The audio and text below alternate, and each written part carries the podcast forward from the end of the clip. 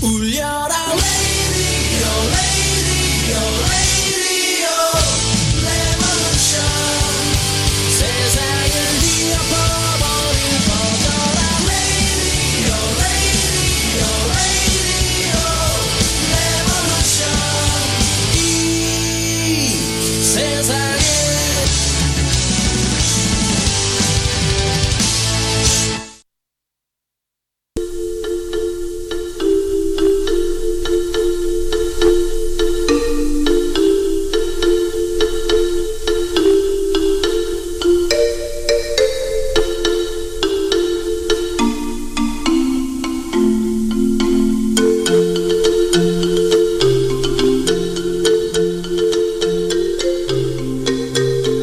지우개의 역할은 한번 쓴 거를 지우는 것에 그치지 않는데요.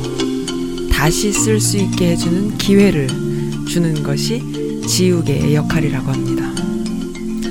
제가 어제 또 좋은 분을 만났어요. 이 글이 떠올라서 네, 기회를 주는 사람, 믿어주는 사람, 그런 사람이 얼마나 중요한지를 더 깨닫게 해주는 그런 만남이었습니다. 네, 잠시 후에 어떤 만남이었는지 어, 이야기해드릴게요. 첫 곡이에요. 리프카님께서 오랜만에, 항상 리프카 마눌님께서 사연을 주셨었는데 오늘은 리프카님께서 마누라의 생일이라고 김영중의 웃잖아 첫 곡으로 선곡해주셨습니다. 감사합니다. 함께 듣겠습니다. 생신 축하드려요, 마눌님.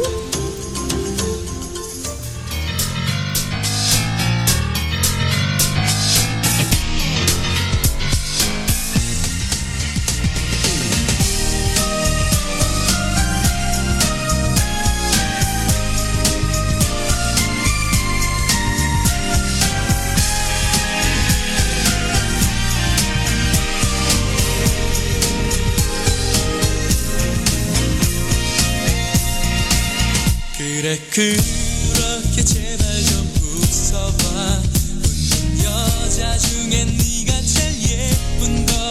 내 말 앞에 손살에 쳐도 좋은 듯 행복한 듯 웃는 네가 나의 삶에 햇살이 잠이 밤새도 눈방에 져도 난 좋았어. 너를 웃게 해줄 생각에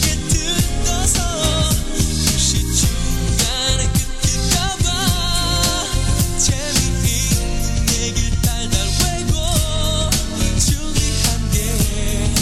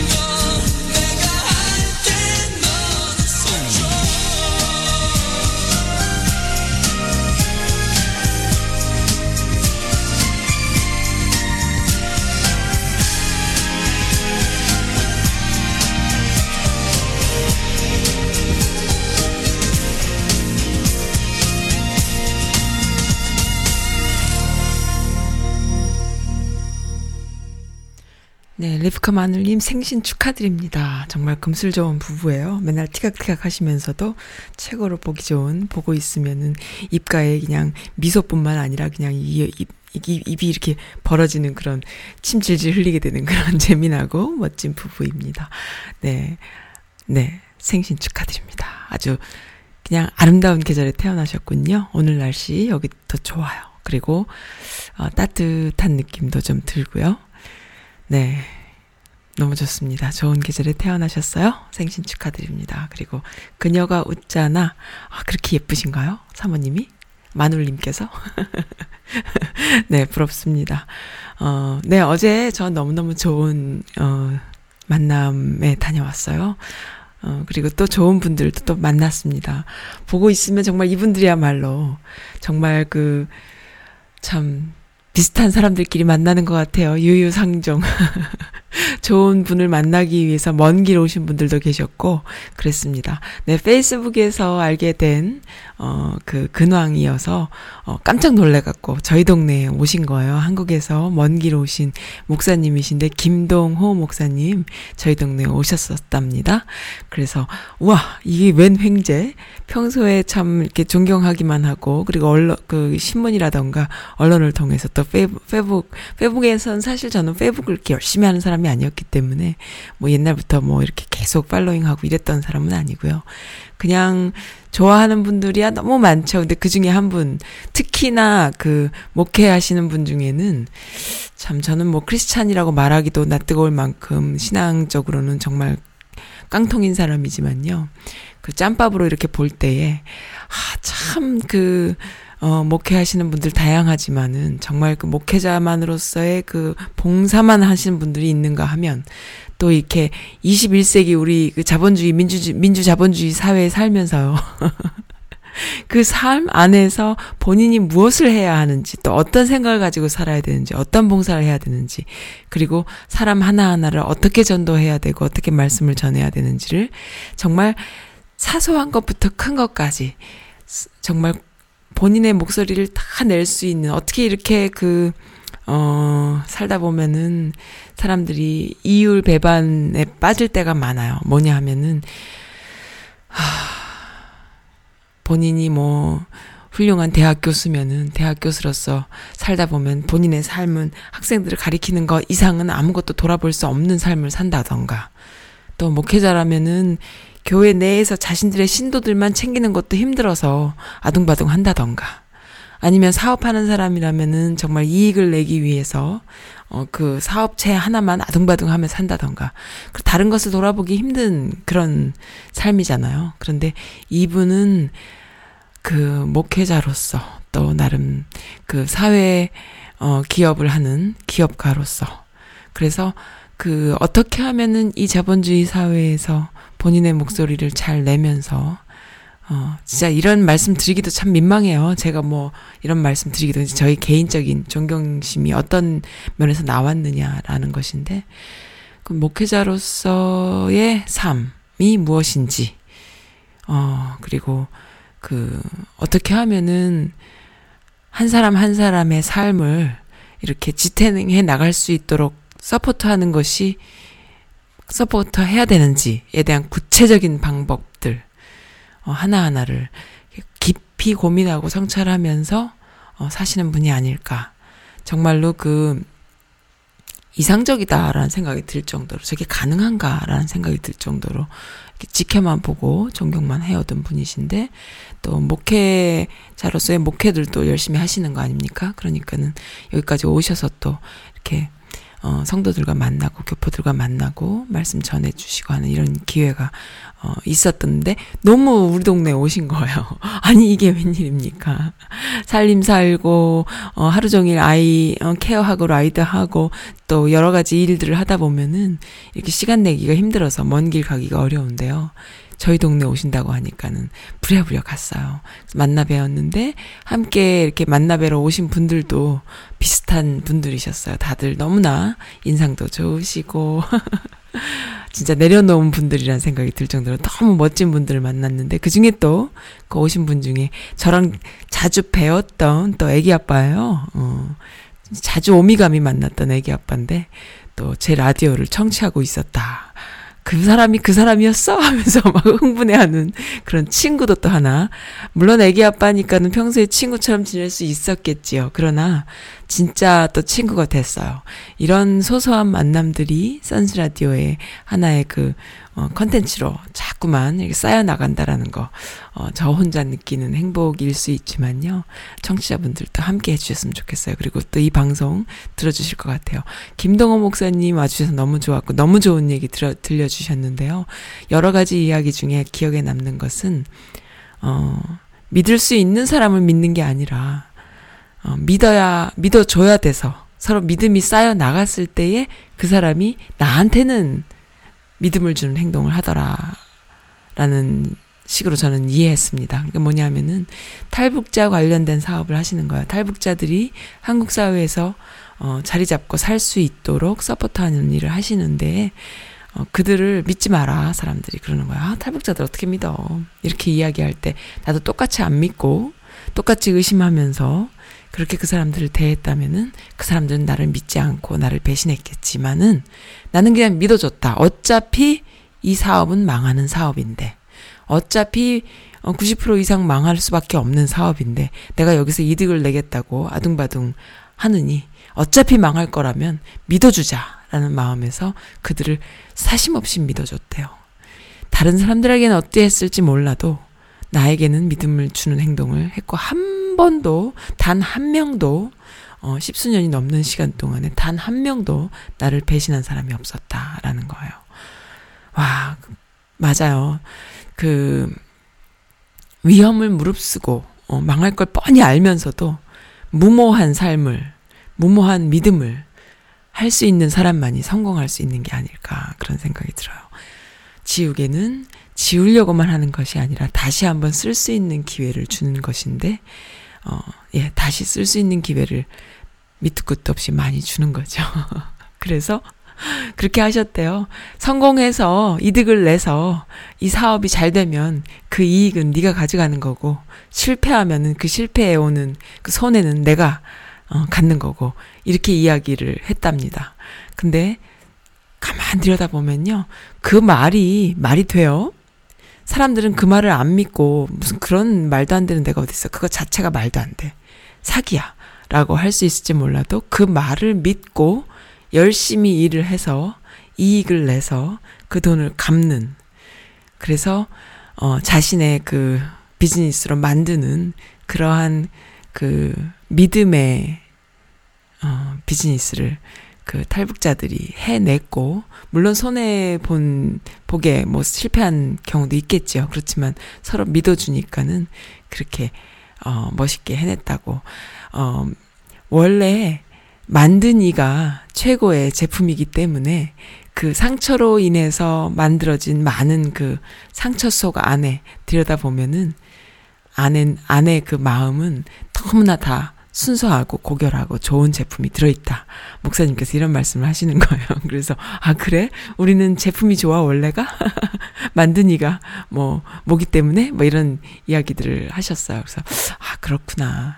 다들 그 안을 들여다볼 수 있는 능력이 있는 자냐 아니냐에 따라서 어, 어떤 리드, 리드를 해서 그들과 서로 그 믿음의 관계를 맺, 맺을 수 있는지 없는지가 나오는 것이죠. 네, 맞아요. 자녀를 키울 때도 또 비즈니스를 해서 직원들을 고용을 할 때도 또 내가 어느 회사의 직원이 돼서 들어갈 때도 서로가 그러한 믿음의 관계를 맨, 만들 수 있느냐 없느냐 그 마음의 상처를 살짝 들여다보고 왜 그 사람들이 그런 행동을 하는지를 어, 꿰뚫고 그 안을 들여다볼 수 있는 사람은 어, 믿음의 관계를 서로 만들 수 있는 것이죠. 예전에 또 어떤 분도 그런 말씀 하셨어요. 그래서 흑인들 상대로 비즈니스 하는 많은 교포분들, 흑인들, 그, 우리가 이제 흔히 흑인들, 흑인들 이렇게 이야기하는데, 흑인들이란 표현보다는 할렘에, 그렇게 시티 안에 사는 그 많은 그 가난한 미국인들, 주로 흑인들이죠. 그 흑인들이 참 보면은, 어, 한국인들한테 미인하게 굴 때 많이 있잖아요. 그럴 때마다, 어, 그것 때문에 상처받고, 고통받고, 서로 미워하고, 어, 이렇게 막 분노하고, 그래서 마음에 계속 분노가 쌓이는 이런 한국인들은, 어, 그들의 마음을 들여다볼 줄 모르는 거죠. 서로가 들여다볼 줄 모르는 거죠. 그러니까 그런 분들의 치유도 어, 그리고 공감도 여러 그 차원에서 계속 이루어진다면은 그 치유가, 그 마음의 상처가 치유되면서 강인한 강인한 마음으로 계속 이렇게 되다 보면요, 그분들도 그게 이제 치료를 받은 거죠. 치료를 받는 거죠. 위로를 받는 거죠. 그러므로 인해서 그 흑인들, 우리가 말하는 그 어, 손님들이죠. 그 할렘에서 일하시는 많은 비즈니스 하시는 한국인들, 어의 손님들, 고객분들이 민하게 할 때에 아, 저 사람들이 왜 저런 행동을 하는지 어, 그 마음을 들여다보면은 그 마음 안에는 따뜻함이 있다는 거예요. 그러니까는 누구랄 것도 없이 그럴 수 있다라는 믿음을 갖는 것이죠. 그런데요, 이렇게 가난하고 또 소외받고 도움이 필요한 사람들은 상처 때문에 미난 행동을 하지만 그 마음 안쪽은 너무나 다들 따뜻하고 예뻐요. 그래서 그 과정만 지나고 나면 오픈마인드 될 수 있는 과정이 지나고 서로가 믿음을 주고받을 수 있는 관계가 되면 그보다 더 따뜻할 수가 없어요. 그런데 문제는 기득권을 가진 무리들이에요. 돈 있는 자들, 힘 있는 자들. 이 사람들은요, 어, 한 커플 드러내도 그 안에 시커먼 것밖에 없어요. 진짜 끔찍한 거죠. 네, 그런 속에서 우리가 지금 살고 있다. 우리가 반대로 생각해, 여지껏은 살면서 뭐 가진 자들, 있는 자들이 어, 없는 사람을 도와줄 수 있을 거다라는 마음에서 우리가 뭔가 도움이 필요하고 절박할 때에 뭔가 힘이 있고 권력이 있는 사람하고 좀 인연을 맺고 싶고 좀 도움을 받고 싶고 하잖아요. 물론 그런 분들도 있겠죠. 그러나 거꾸로 생각할 필요가 있어요. 오히려 저를 힐링하게 해주고 저를 도와줄 수 있는 자들은 어, 가난하고 또 도움이 필요한 자들이에요. 그런 사람들과 함께 연대하고 함께 믿음을 쌓아 나갈 때에, 그리고 그들이 사회 속에 적응해서 살아나가는 모습을 내가 보고 내가 도움을 주고 내가 또 도움을 받을 수 있을 때, 그것이 내 마음의 평화고 그리고 진짜 내 삶의 축복이라는 거, 어제 그 김동호 목사님의 말씀 들으면서 여러 가지를 느꼈습니다. 저도 뭐 이렇게 사람들한테 질문을 하거나 인터뷰하거나 만나는 걸 참 이렇게 얘기하는 걸 좋아하는데요. 어제는 한마디도 하지 않고 그냥 조용히 들었어요. 한마디도 빼놓지 않고 들으려고 열심히 들었습니다. 네, 어떤 말씀 하시나 짧은 시간 동안에 저도 빨리 또 바쁜 시간들이 있었기 때문에 예, 한마디도 빼놓지 않고 계속 듣기만 했어요. 아무튼 좋은 시간이었고 또 덕분에 좋은 친구도 사귀게 돼서 너무 감사합니다. 네, 이 방송 듣고 계실 것 같아요. 예, 친구 대신 아무개님, 아무개 아빠 어, 너무나 반가웠습니다. 예. 무슨 말씀인지 또 알아듣는 분들은 다 알아들으시는데 또 못 알아듣는 분들은 또 못 알아들으실 수도 있어요. 이 선즈라디오는 참, 네, 알아듣는 분들은 알아들으시죠. 그래서 알아듣는 분 중에 또 글 써주신 분 계시네요. 아, 해필레아님, 쓰라린 역사는 꼭 알아야 라고. 해필레아님은 커네티컷에 사시다가 어, 메릴랜드로 이사 오셨는데 선지라디오 통해서 예쁜 집도 장만하시고 그리고 선지라디오 통해서 좋은 어, 많은 분들, 믿을 만한 좋은 분들 많이 만나게 되셨어요. 그러니까는 앞으로 더 많이 만나게 되시리라 믿습니다. 근데 선즈라디오에 이렇게 게시판에 또 꼭 청취도 해주시고 또 이렇게 글도 써주시고 하는 예쁜 해필레아님. 제가 한 이 년 전에 설민석 강사의 강의에 빠져서 인터넷에 나온 모든 강의를 들었었답니다. 재미있게도 강의하시지만은 우리가 띄엄띄엄 알고 있는 혹은 모르고 있는 역사를 호소력 있게 잘 전달하는 매력이 있으세요. 그때 사 삼에 대해서 처음 듣고는 전혀 몰랐던 아픈 역사에 대해서 알게 됐습니다. 사 삼의 희생자들 분 중에 생존하신 분들이 열여덟 명 정도 재심을 신청해서 공소 기각, 무죄보다 더 앞선 선고를 받아내었다는군요. 이럴 때는 같이 환호해 주고 싶어요.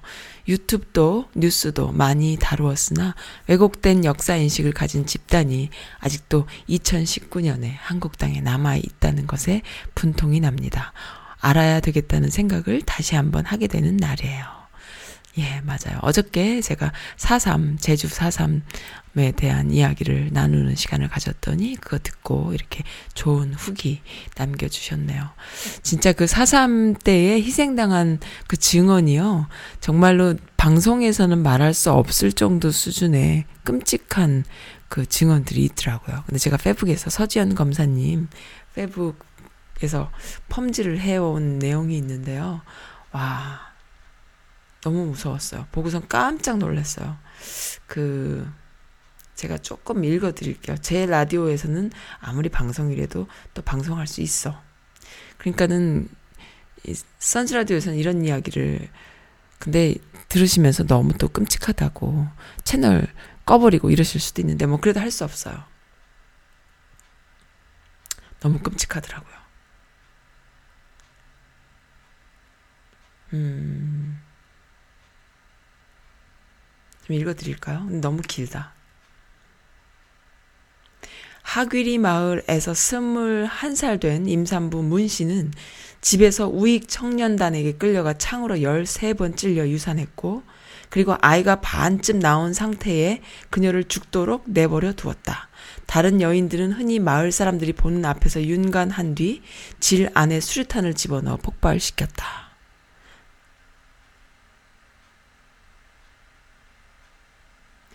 근데 진짜 저도 읽을 수가 없는 글들이 더 많이 있어요, 지금. 근데 이, 어, 우익 청년단이라는 이들이요, 서북 청년단이에요. 이 서북 청년단의, 어, 구십 퍼센트가 기독교인이에요. 그리고 우리가 모르는 역사 속에는 이 서북 청년단을, 이 청년단을 꾸민, 그러니까 꾸려서 제주로 내보낸, 내려보낸 때에는 영락교회 한경진 목사님이 계신 거예요. 그러니까는 믿을 수 없는 역사들이 있는 거죠. 브루스 커밍스의 책을 봐도 나오고요. 어, 한경진 목사의 책에도 이런 내용이 있어요. 그때 공산당이 하도 많아서 지방도 혼란하지 않았겠시오? 그래서 서북청년회라고 우리 영락교회 청년들이 중심이 돼서 조직했시오. 그 청년들이 제주도 반란 사건을 평정하고 그랬지요. 라고 한경진 목사님이 천구백팔십이 년도에 쓴 책에 있습니다. 음, 파시스트 청년단이라는 표현을 브루스 커밍스는 어, 책에 썼네요. 이천십칠 년도 한국전쟁이라는 책에서. 음, 십 대에서 중년까지 고르게 분포한 악한 이들이었다라고. 미국, 미군정의 내부 기밀 보고서에서 이 서북 청년단이라는 집단에 대해서 이야기를 했는데, 흔히 남한 전역에서 테러를 자행한 파시스트. 그러니까 이들이 이러한 파시스트적인 테러를 저지르는 건 딱 한마디, 딱 하나의 단어 말고는 없어요. 빨갱이. 빨갱이 잡자. 그러니까 너무 끔찍한 일인 거죠. 그러니까 이 기독교가요, 한, 한국 남한의 기독교가 또 이런 이야기도 있어요. 그러니까는, 음, 이 파시스트, 극렬한 빨갱이를 잡아야 되는 이 우익 파시스트로 무장되어 있는 극렬한 기독교인들이요, 네, 후손인 거죠. 그들, 이들의 이 세들이 지금의 한국의 기독교의 주류라고 보시면 돼요. 굉장히 무서운 얘기예요. 그냥 우리가 이, 어, 지금 생각해보면 저도 팔십 년대에 청년회, 그러니까 중고등학교를 어, 다녔는데, 그 당시에 팔십 년대가 어땠나요? 그 전두환 시대잖아요. 그때는 교회에서 그 누구도 정치적인 이야기를 하지 않았어요.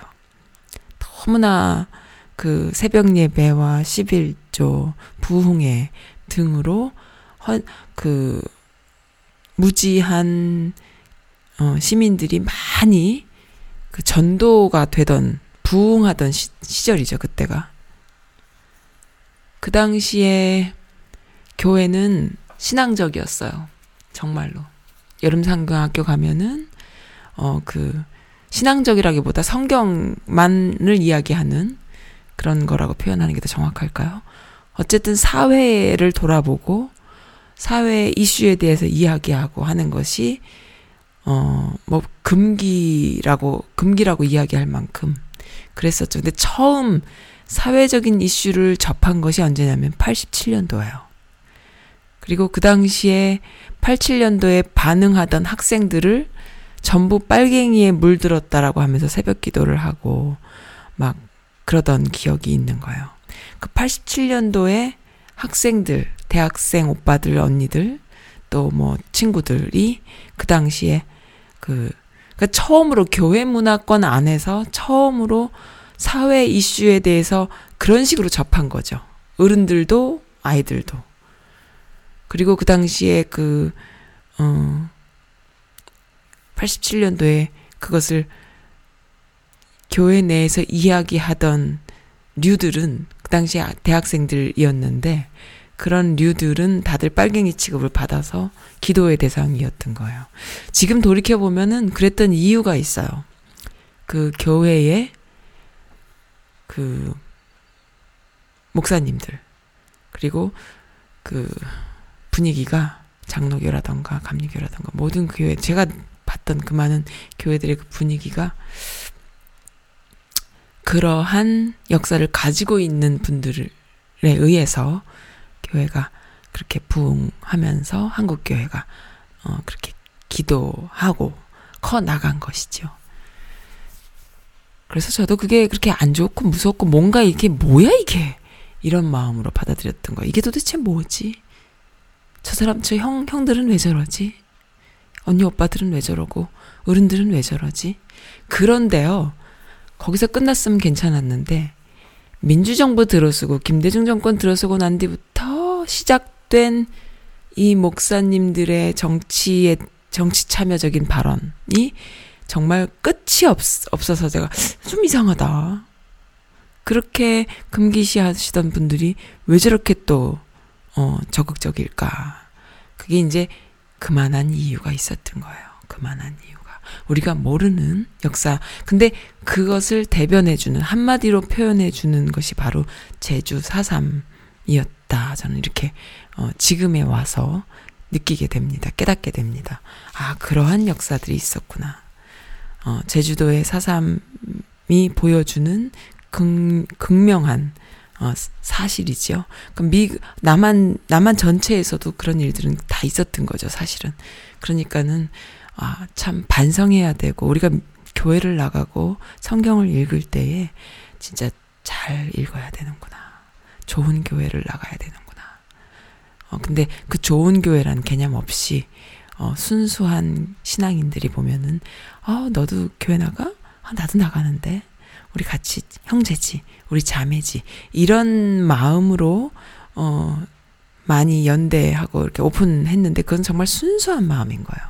그런데 그러한 순수한 마음들을 이용할 수밖에 없는, 이용하는 그러한 어, 역사가 있었다라는 것을 알 필요가 있어요. 그래서 이런 차원에서 좀 깨우쳐서 좋은 교회, 좋은 목회자분, 그리고 좋은 신앙인들 그런 것들을 선별해낼 수 있는 좋은 어, 수준 있는 그러한 신도들이 함께하는 그런 공동체를 찾아가는 것이 참 중요하다라는 생각이 듭니다. 여기 미국 교회야 뭐 또 좀 다르죠. 아무래도 많이 다르고 여기는 아무래도 커뮤니티 중심으로 가잖아요. 그리고 어제 어 목사님도 말 김동호 목사님도 그런 말씀하셨어요. 참 신기하게 한국인들은 어 참 외국에 나가면 교회를 세운다고. 그러니까는 교회라는 그 것이 무슨 모태적인 그런 네이티브한 신앙이 아니잖아요. 교회라는 것이. 저도 뭐 이게 뭐 기독교 방송도 아닌데 이런 얘기하는 것도 웃기지만은 어쨌든 이 삶 우리의 삶이니까 예, 이야기를 해보자면은 그럼에도 불구하고 밖에 나가면 절을 세우고 이럴 텐데 꼭 보면 교회를 세운다. 그러니까 그만큼 극성 맞아요. 극성 맞는데 어 뭐 절을 세우던 교회를 세우던 어떤 한국인들만의 그런 커뮤니티를 만들려고 많이들 노력을 하죠. 어, 그런 차원에서 해외에 뻗어나가 있는 많은 디아스포라 그것이 한국 사회를 이끌어주는 또 하나의 원동력이 앞으로는 될 것이다 라는 그런 비전이 있다고 말씀을 하시는데요. 네 맞아요. 그렇게 되기를 바라요. 그리고 어, 남북이 이렇게 대화의 모드로 나아갈 때에 어, 북한에 북한에 대해서 우리 참, 정말 잘 모르잖아요. 북한에 대해서 잘 아는 전문가도 참 없잖아요. 그럴 때에 외국에 살면서 외국인들과 함께 그 여러 가지 다양한 문화를 접한 어, 교포분들이야말로 또 북한 그 북한 사람들을 대할 수 있는 또 하나의 그런 면역력이 있는, 저력이 있는 그런 분들이 아닐까 또 그런 생각도 하고요. 북한에 있는 많은 분들도 이제 그 경제 협력이 이루어지고 살살 이렇게 오픈이 되면은 북한에 있는 사람들도 어, 남한과의 교류만이 아니라 오히려 외국에 있는 한국인들 또 외국에 있는 외국인들과 교류할 수 있는 그런 어 기회들이 많이 있으면 좋겠고, 그 중간에 브릿지 역할을 할 수 있는 분들이 교포분들이 아닐까 그런 꿈을 꿔봅니다. 네, 그래서 특히나 미국에 있는 교포분들 또, 또 제삼국에 있는 많은 교포분들께서 북한에 있는 분들, 뭐 첫 번째로는 탈북자이겠지만은 그 이, 이외에 북한에 지금 살고 있는 많은 분들, 어, 교포, 동포분들이죠. 하, 북한 동포들이, 어, 앞으로 살아나갈 때에 북한이란 나라는 폐쇄된 나라였잖아요. 그러니까는 그만큼 우리가 모르기도 할 뿐 아니라 또 그들도 외국에 대해서 잘 모르잖아요. 그 중간 역할, 브릿지 역할을 해줄 수 있는 그런 면역력 있는, 아무래도 그 한국, 남한 본토에 있는 한국인들은 또 한국밖에 모르니까. 외국에 살던 분들이 뭔가 이렇게 다른 것에 대해서 오픈돼 있자, 돼 있으니까 이미. 그리고 적응할 수 있으니까. 그래서 그런 데서, 어, 그 북한 사람들이 외국을 접할 때에 중간 브릿지 역할을 할 수 있는 그런, 어, 역할을 해주면 얼마나 좋을까? 그런 생각을 했습니다. 네. 그러한 임무가 있어요.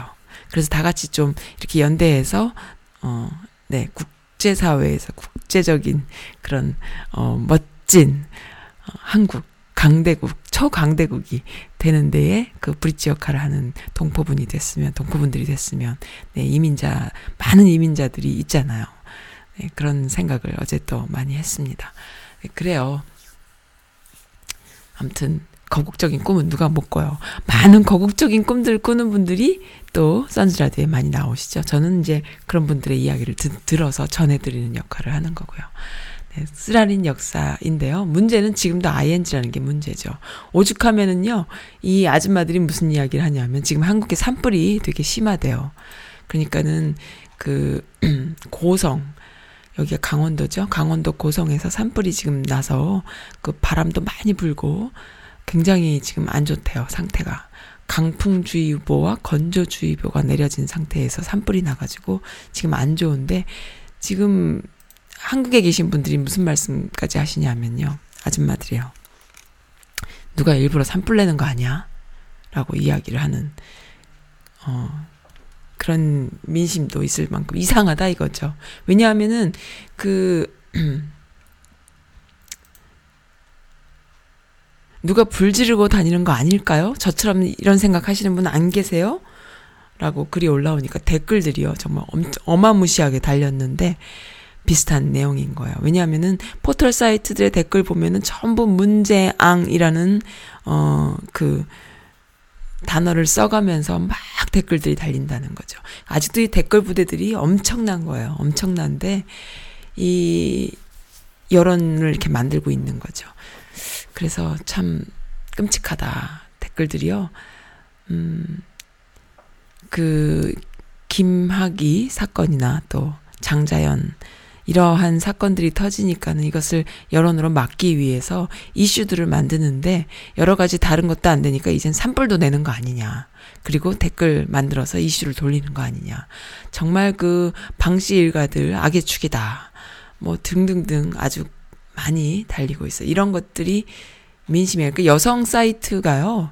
사실은 이 댓글 부대라던가 어 이런 포털하고는 참 다르게 갈 수 있는 원동력이에요. 그래서 여성 사이트들을 볼 필요가 있어요. 아줌마들 사이트들은요, 좀 달라요. 그러니까는 이 자정 능력이 굉장히 뛰어나서 댓글 부대라던가 알바들이 왔다가도, 어, 와서 한 번씩 휩쓸고 가죠. 그렇지만은 다시 자리를 잡고 자리를 잡고 해서 이런 사이트들을 보면은 여론을 알 수가 있어요. 그리고 아줌마들의 이야기는요, 어, 사회 전반적인 이야기를 다 아우르는 경우가 많아요.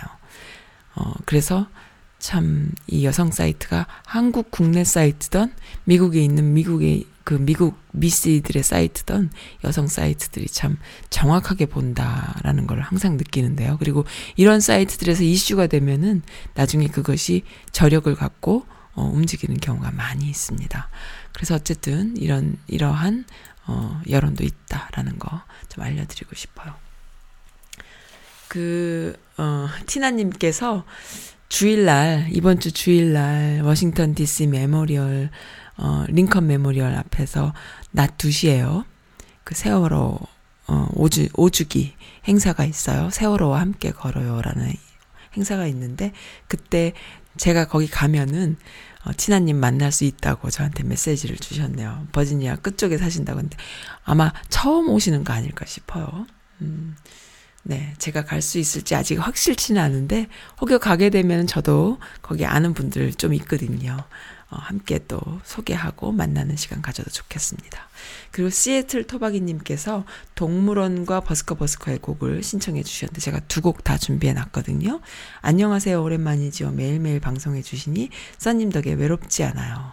어떻게 그렇게 항상 주변에 좋은 분도 많이 만나시는지 행복을 만들어 가시네요 라고 해주셨어요.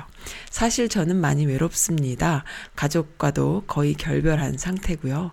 오랜 이민 생활이 이렇게 실패하는 것일까 하는 절망을 느끼고 있는 중입니다. 너무 솔직하지요? 암튼 써님 라디오가 위로가 되, 되고 어, 위로가 된다는 말씀을 드리려고 꺼낸 말이에요. 그리고 저도 좀 끼워주세요. 써님 라디오에. 써님 꽃경 갈 때도 불러주세요.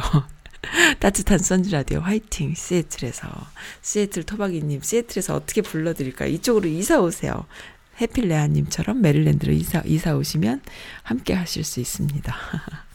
시애틀에 한번 초대해 주세요. 저도 한번 가보고 싶습니다. 시애틀은 거기는 뭐 고사리가 그렇게 유명하다고, 시애틀 고사리가 그렇게 유명하다는데 정말 그런가요? 시애틀 고사리는 그렇게 맛있나요? 저도 한번 먹어보긴 했어요.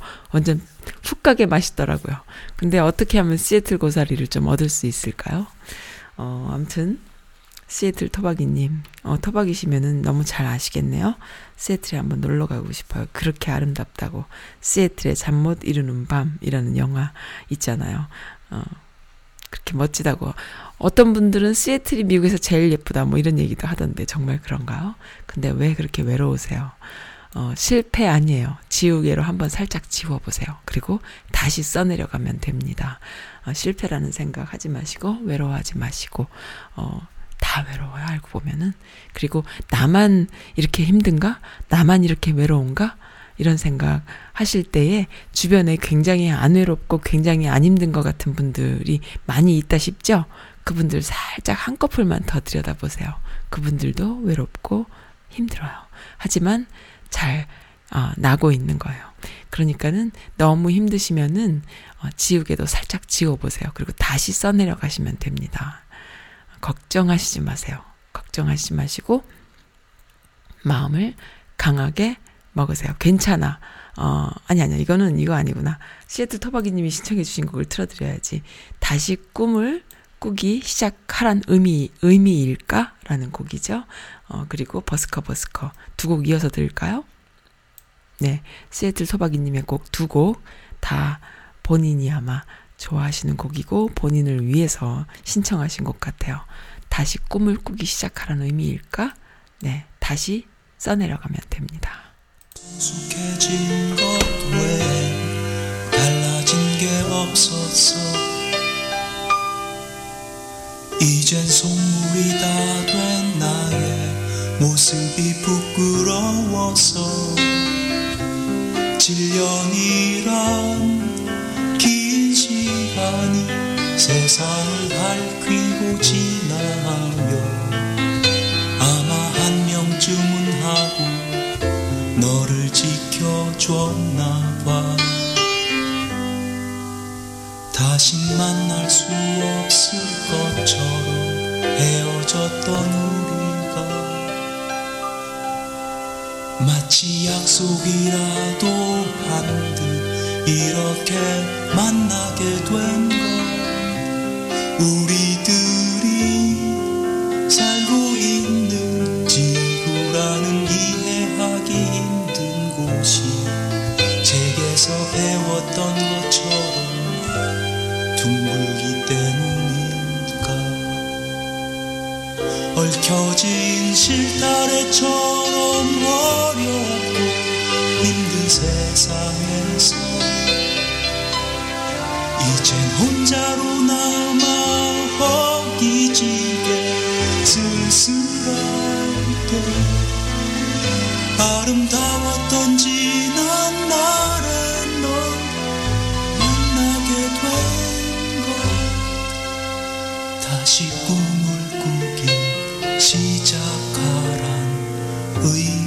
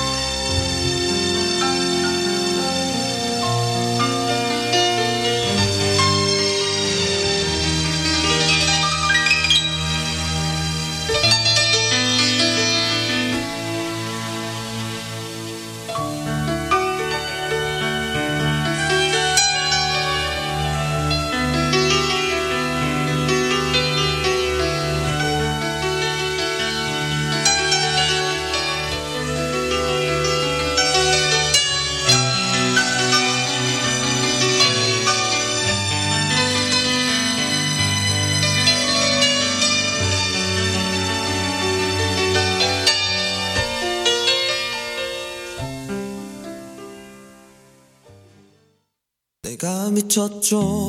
내가 또 왜 날 이렇게 모든 게 다 한심하게 우 살다니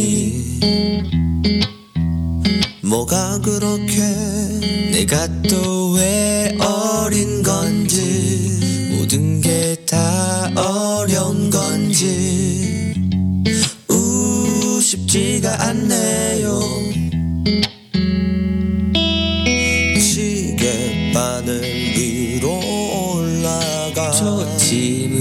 심장을 찔러서 바퀴 안으로 들어가 태엽으로 시간을 돌리는 시계바늘 위로 올라가 소침으로 심장을 찔러서 동물바퀴 안으로 들어가 태엽으로 시간을 돌리는 나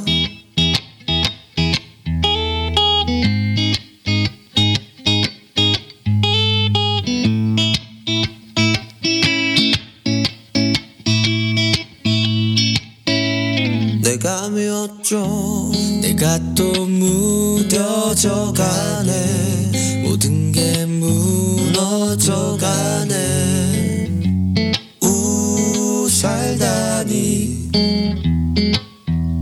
모두 그렇게 내가 또 왜 못했는지 모든 게 왜 떠나는지 우 쉽지가 않네요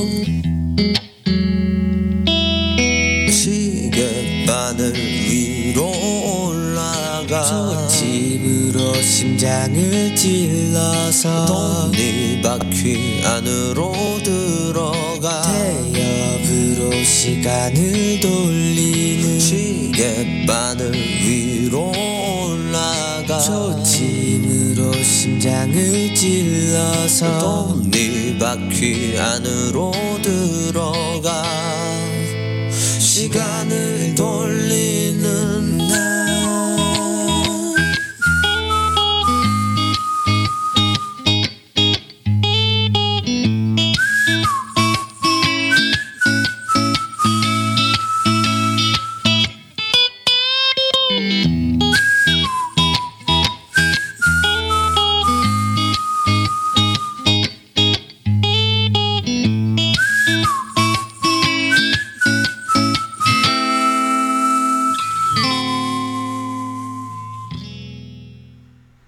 시애틀 토박이님 힘내세요. 화이팅. 기운내세요. 어, 저도 그래요. 저도 그렇고 다 그래요. 다 어, 힘들고 외롭고 이러다가 이거 끝나는 거 아니야 싶을 때도 있고 다 있습니다. 어, 가족들과 결별한 상태라고 해도요. 외로워하시지 마세요. 왜냐하면은 어떤 분이 또 그런 글을 올리셨어. 어, 이 정도 되면은 가족들하고도 인연을 끊어야 되는 거 아닌가요? 뭐 이런 얘기까지 올렸는데 네 그렇게 좀 맹랑하게 강한 멘탈로 살 필요도 있어요. 그리고 내가 잘 되면은 가족뿐 아니라 친구들 아니라 누구라도 또 어, 연결이 됩니다. 그러니까는 내가 잘 되는 것이 참 중요하다 이런 마인드로 사시면 돼요. 행복해지면은 내가 잘 됩니다. 가장 그 본인이 힘들 때에 어, 내가 잘 되는 길이 잘 안 보일 때도 어떻게 하면 내가 잘 될까 이런 생각 하면서 낙심할 때도요. 가장 첫 번째로 잊어서는 안 되는 게 뭐냐면 가장 지름길이에요. 뭐냐면 지금 내가 행복하면은요. 내가 잘 될 수 있는 가장 첫 번째 첫 발을 뗐다 보시면 돼요. 내가 낙심하고 내가 절망하고 어 좀 잘 안 풀려서 잘 안 되는 것 같아서 어 힘들다 할 때도요. 그거 힘들어하기 이전에 제일 첫 번째로 내가 지금 이 순간을 행복하게 즐길 줄 알면은 결국에는 내가 잘 돼요. 걱정하시지 마세요. 그러니까는 어, 시애틀 토박이님은 이미 아시는 분 같으십니다. 선즈라디오라도 좀 들으시면서 행복해지시기 바랍니다. 본인의 마음이 행복해지고 또 그 행복을 나누고 싶은 사람이 또 생기고 그러면은 결국엔 내가 잘 되고 내 주변 사람들과 또 많이 함께 더불어 함께 할 수 있는 가장 첫 번째 지름길이에요. 지금 이 순간에 내가 행복하려면 어떻게 해야 할까? 그걸 먼저 생각하시면 좋겠습니다. 네, 그 말씀 말고는 뭐, 어, 제가 시애틀에 한번 초대해주세요. 제가 가게, 거기서 하룻밤만 재워주세요. 그럼 제가 갈게요. 어, 좀 같이 놀읍시다. 네, 서로 마음이 맞고, 어, 그, 필이 통하는 사람들끼리는 좀 만나야 돼요. 그, 안녕하세요 하시면서 순덕님께서, 순덕님께서 정말 마음이 맞고 필이 통하는 사람은 만나야 된다고 했는데 이 말이 떨어지기가 무섭게 이런 글이 또 글을 또 주셨네요. 어제 일 때문에 고객을 좀 만났는데요. 마음이 잘 통하는 분이셔서 이런저런 이야기하다가 점심 점심 식사도 함께 했거든요. 그러다가 알게 됐어요. 그분도 선지 라디오를 알고 계시더라고요. 도대체 써님은 어디다가 다 뿌리고 다니실 거야 이러면서 깜놀해가지고 그만 오픈마인드가 돼서 서로의 성향까지 까버렸네요. 써님 라디오처럼 맨날 라이브 하는 채널이 솔직히 얼마나 될까요? 그런데 문파, 맨날 문파 이야기하는 건 누가 욕을 할래도 따라올 수가 없을 것 같다고 킥킥 킥킥거리면서 식사를 했답니다. 선님이 김어준 마냥 저짝에서 한 소리 하면 바로바로 달려들어 받아칠 수 있는 기동력 있는 매일매일 라이브 스피커가 스피커로서 커나가면 좋겠어요. 미국에 꼴보수 진짜 많거든요. 크크크. 이것도 다 일일이 읽어주실 거죠? 그럼 감사하죠. 하시면서 조용필의 꿈 신청해 주셨네요. 아유.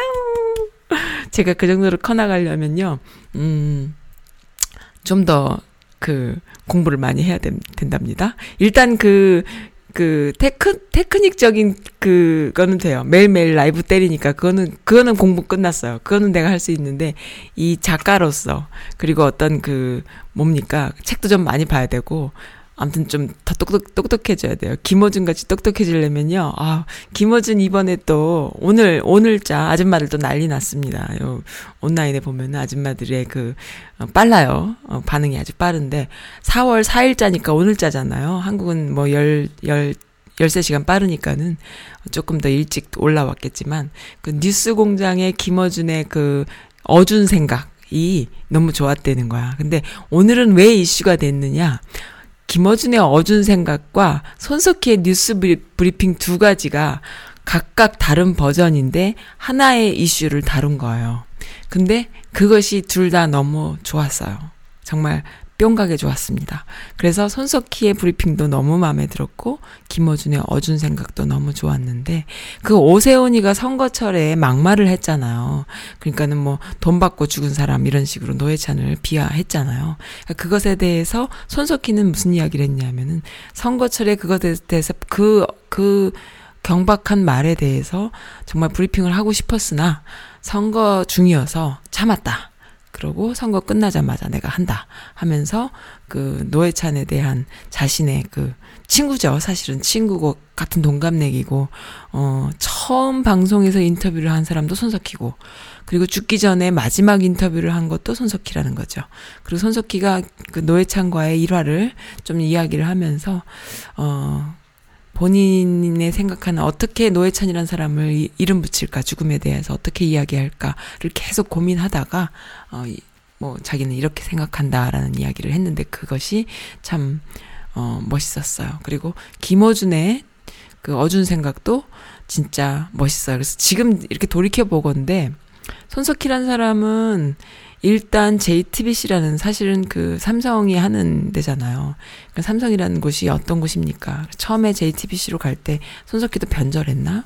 이런 이야기들도 하고, 참 다들 어, 어떻게 받아들여야 되는지 고민하고 했는데, 정작 그 회사에 가서 본인이 데스크를 책임지는 사람으로서 그 일을 해내는 걸 보고 저는 가끔 그런 생각이 들어요. 제가 이제 감히 손석희라는 사람을 어, 한번 그 한마디로 이야기를 해본다면은,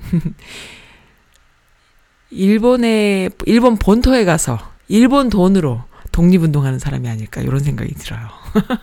그 정도로, 그러니까는 삼성이라는 데에 들어가서 삼성 돈으로 방송하면서 본인이 그 어떤 누구의 간섭 없이 데스크를 책임지는 그러한 그 거를 위임 받았겠죠. 그거 없이는 거기 갔겠습니까? 그러니까 본인의 본인의 하고 싶은 이야기들을 하는 거예요. 그러니까 뉴스를 자기 스타일대로 보도를 하는데, 지금은 어떤 상황이냐.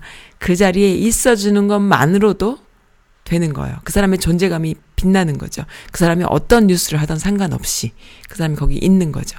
근데 이제 김어준이라는 사람은 정말 그 딴지일보라는 걸로 정말 그 비주류로 대변되는 사람이잖아요.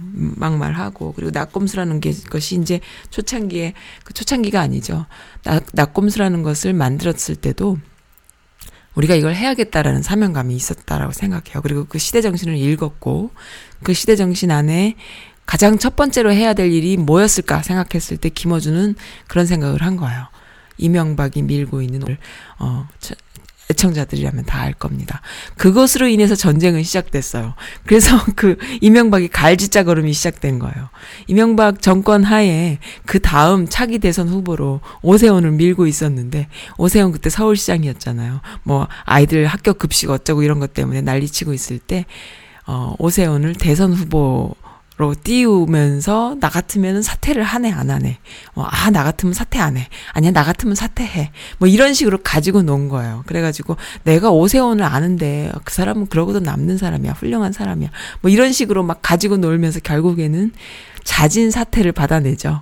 그래갖고 거기에 패말려서 이명박의 갈짓자가 시작되고 오세훈은 완전히 아웃되는 그런 상황이 벌어지잖아요. 근데 지금 이 순간에 박근혜까지 탄핵된 이 상황에 다시 또 정치판에 기웃거리는 오세훈, 그러면서 한다는 말이 노회찬에 대해서 그런 식으로 언급을 한 거예요. 돈 받고 죽은 뭐 어쩌고. 그러니까는 한 소리를 하는데 이 김어준의 어 생각이 참 너무 너무 유쾌상쾌 통쾌해갖고 아줌마를 너무너무 좋았어요. 그랬는데 이 김어준이라는 사람이 지금은 뉴스공장이라고 티비에스 교통방송에서 매일 아침마다 최초, 최고의 청취율을 가지고 있는 그 시사 전문 그 라디오 채널이 됐지 않습니까? 그렇게까지 지난 십 년의 세월이 이렇게 보이는데요. 지금은 어느 정도까지 됐냐. 그 김어준이 항상 참 멋있어요. 뭐가 멋있냐 하면은 손석희란 사람은 김어준 입장에서 입에 오르내릴, 올릴 수 있는 사람이 아니에요. 근데 항상 뭐라 그랬냐면은 손석희를 비아냥대고 빗대어서 마치 비슷한 급인 양 계속 논했죠. 지금은 정말 비슷한 급으로 서로가 서로 다른 캐릭터인데 서로가 지켜주는, 그래서 국민들을 계몽시켜주는 그런 역할을 하는 아주 중요한 중추적 역할. 그래서 지금은 손석희도 제이티비씨에 있어서 어, 그 존재만으로도 감사한 그 역할이 있고, 또 김어준도 그 존재만으로도 감사한 역할이 있는데, 손석희가 일본에 가서 일본 돈으로 독립운동하는 사람이라면은 김어준은 어 뭐라고 해야 될까요? 음 그건 다음에 저도 심사숙고 고민해서 한번 다시 한번 얘기해 보겠습니다. 어쨌든 그 두 분의 그 존재감이 우리 국민들을 이렇게 좀 힐링시켜주고 계몽시켜주고, 그래서 지금 이 시대는요, 어, 우리가 어렸을 때는 학교 교육이라는 거에 절대적 가치를 부여했던 시대가 있었다면은 지금은 애들이건 어른이건 같이 가는데 이 사회교육, 그러니까는 우리가 스스로 파서 공부하는, 어, 우리가 스스로 이렇게 언론이라던가 뭐, 아무튼 언론이 썩었어. 썩었고, 우리가 읽고 보고 하는 모든 매체들이 썩었는데, 이러한 매체들로 인해서 우리가 스스로 알아나가는 사회교육이 아주 왕성한 시대다. 저는 이렇게 생각을 하고요. 그리고 그러한 사회교육을 받은 자와 안 받은 자로 나눠지는 거예요. 그런데 이 사회교육을 받은 자와 안 받은 자가 아주 크게 나눠지는데요.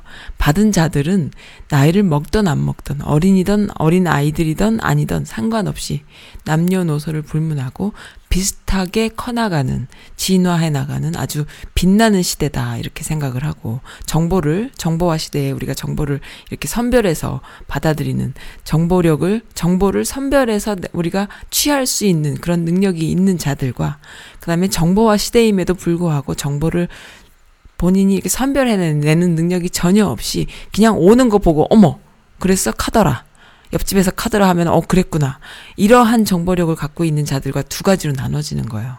근데 그 두 가지 안에 그 정보력을 선별해내는 능력이 있는 자들은 이러한 사회계몽운동, 사회계몽교육을 끊임없이 받고 있는 거죠. 그래서 그 안에서 진짜 깨지고 어, 멋있어지고, 갈수록 멋있어지고, 그래서 그 이후에 나오는 또 다른 세대들은 어떨까라는 생각이 좀 들어요. 그래서 아무튼 재밌는 시대에 살고 있습니다. 네. 선즈라디오도, 어, 물론 그 정도의 뭐 많은 분들이 들어주시진 않지만은 조금씩 조금씩 그 들어주시는 분들이 늘어나가고 있고요. 또 라이브로 들어주시는 분들도 많이 계시고요. 감사드립니다. 이 미국이라는 곳은요, 참 신기해요. 미국 교포사회는 정말 신기해요. 이 팟캐스팅이라던가 인터넷, 아이티, 뭐 인터넷 이 정보, 어, 모든 것이 미국에서 시작이 돼서, 됐음에도 불구하고 여기 사시는 교포분들은요, 한국에 그게 들어가는데 십 년 걸려요? 한국에서 유행을 했어요? 그게 다시 이리로 오는데 또 십 년 걸려요. 합이, 합쳐서 미국 사회보다 한국 교포사회, 한인 교포사회는 미국에 살, 살고 있음에도 불구하고 십 년에서 이십 년, 짧게는 십 년, 길게는 이십 년의 갭이 있는 거예요. 그래서 한국이란 본토에서는 이미 시민들이 이렇게 계몽을 당하고 있는데, 그래서 많이 깨, 깨, 깨졌는데도 불구하고 이 교포 사회가 깨지는 데는 또 앞으로의 시간이 걸려서 이 교포사회는 진짜 그 비행기 타고 온 그 날짜로 사람들이 그 정신 수준이 딱 멈춰 있잖아요. 그러다 보니까는 이 교포사회는 아직까지도 어 진짜 그 진짜 말씀드리기 민망하지만은 명박 장로, 이명박 장로님 뭐 이런 이야기로 아직까지도 애, 뭐 이런 분위기가 아직도 있는 거예요. 그럼 뭐 어떻게 하겠어요? 받아들여야죠. 안타깝지만 받아들이는데 그것이 그냥 계속 가지 않으셔도 돼요. 왜? 한국 사회가 한국 본토가 변하면 여기도 변해요. 한국 본토가 변하지 않으면은 어 미국 여기 교포 사회도 변하지 않을 텐데. 본토가 변하고 있어요. 시민계몽이 엄청나게 이루어지고 있고 그리고 아무리 문재앙 문재앙 하면서 댓글 달기 하면서 그 여론을 호도해도요. 그래도 아닌 건 아니라는 분별력이 아줌마들이 글 보세요. 엄청나지 않습니까? 이거 뭐 산불도 누가 내는 거 아니야 이런 이야기를 할 정도로 이미 언론이 하는 얘기를 이렇게 그대로 보고 그대로 이렇게 믿는 어, 그런 수준들이 아니세요. 정말 대단한 수준들이기 때문에 이것이 한, 내 생각에는 십 년까지는 안 걸리고, 이젠 세, 조금 더 빨라져서, 텀이 좀 빨라졌으니까, 한, 길게 잡아 오 년 안에는, 이 미국에 있는 동포사회도 변할 수밖에 없다라는 거, 어, 네, 저는 그렇게 생, 그렇게 희망을 가지고 생각을 합니다. 그래서, 어제 만나신, 저 친구 먹기로 했던, 모 애기 아빠, 답답하다고 저한테 계속 그러셨어요. 뭐, 일하시다 보면은, 많은 분들 만나다 보면은, 아우, 답답해, 답답해 하시는데, 그렇게 답답해 하시지 마세요. 또 얼마 안 갑니다. 금방 변합니다. 그리고 좋은 거를 보는 눈들은 다 있으시기 때문에 그게 이렇게 그 계속 하더라 또는 뭐 어 문제앙이라더라 이런 얘기 오래 안 가요. 왜? 남북이 서로 이렇게 잘 되면요. 어 진짜 제가 아는 어떤 분은 옛날 한 십수년 전 얘기예요.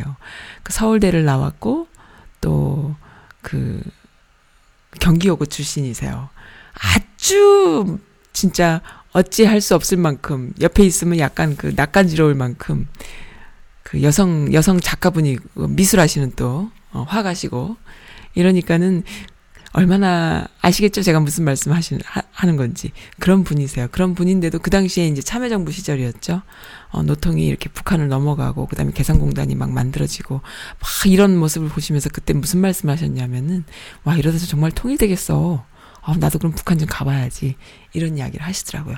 그만큼 이분들의 마음이 뭔가의 삶에서 그 삶을 살아왔기 때문에 그런 것이지 정작 좋은 걸 보면은 그런 정치적인 이념 전쟁을 그만하시고 어 그랬네? 그럼 나도 한번 해보자. 이런 생각들을 하세요. 그러니까는 그 이념이라는 거는 이미 지난 지 오랜지야. 정말 끝났어.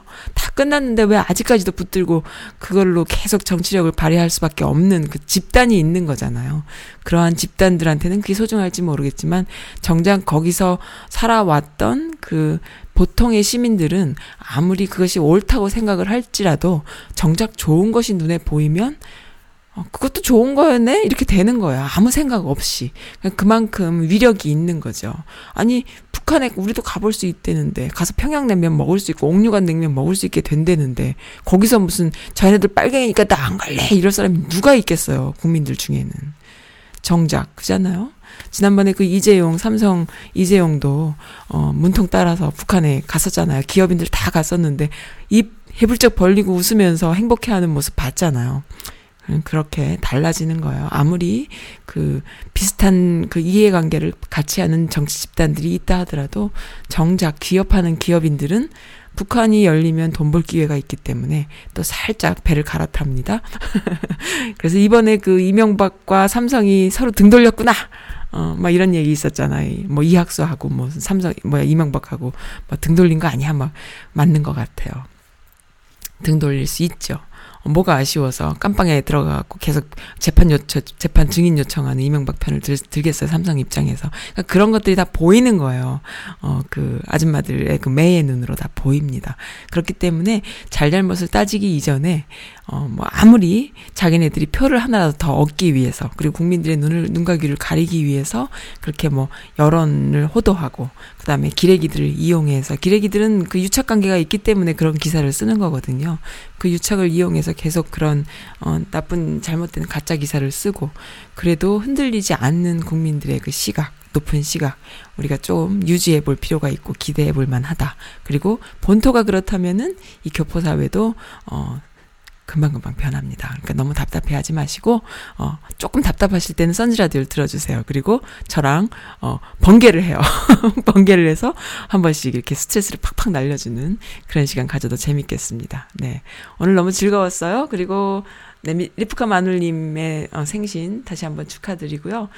그리고 순덕님도 어, 저의 마음을 이렇게 또 읽어주시니 감사드립니다. 써님이 김어준 마냥 저짝에 산소리하면 바로바로 달려들어 받아칠 수 있는 기동력 있는 매일매일의 라이브 스피커가 돼주셨으면 좋겠어요 라고 하셨는데 어, 기도해주세요. 저도 그렇게 될 수 있기를.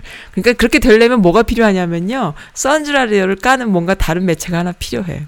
그래서 제가 어, 더 세게 나가야 돼. 그래야지 나를 까는 사람들이 생겨서 우리 집 앞에 와갖고 막 데모하는 할아버지 뭐 태극기 부대도 생기고 막 좀 이래야 그래야 선즈라디오가 더 멋있어집니다. 네, 소문 많이 내주세요. 네, 일요일날 저와 함께 만날 수 있다고 하셨던 티나님 음, 티, 티나님, 네, 저도 갈 수 있도록 노력을 할게요. 그리고, 괜찮아, 아, 아니야. 괜찮아. 이거는, 이거 말고 조용필의 꿈으로 마지막 곡을 해야겠네요. 어, 괜찮아, 베란다 프로젝트는, 어, 다, 내일 제가 틀어드릴게요. 조용필의 꿈, 어, 네. 순덕님께, 순덕님께서 신청해주신 곡입니다. 오늘 이 곡을 마지막으로 수다를 마칠게요. 네, 힘내십시다. 파이팅!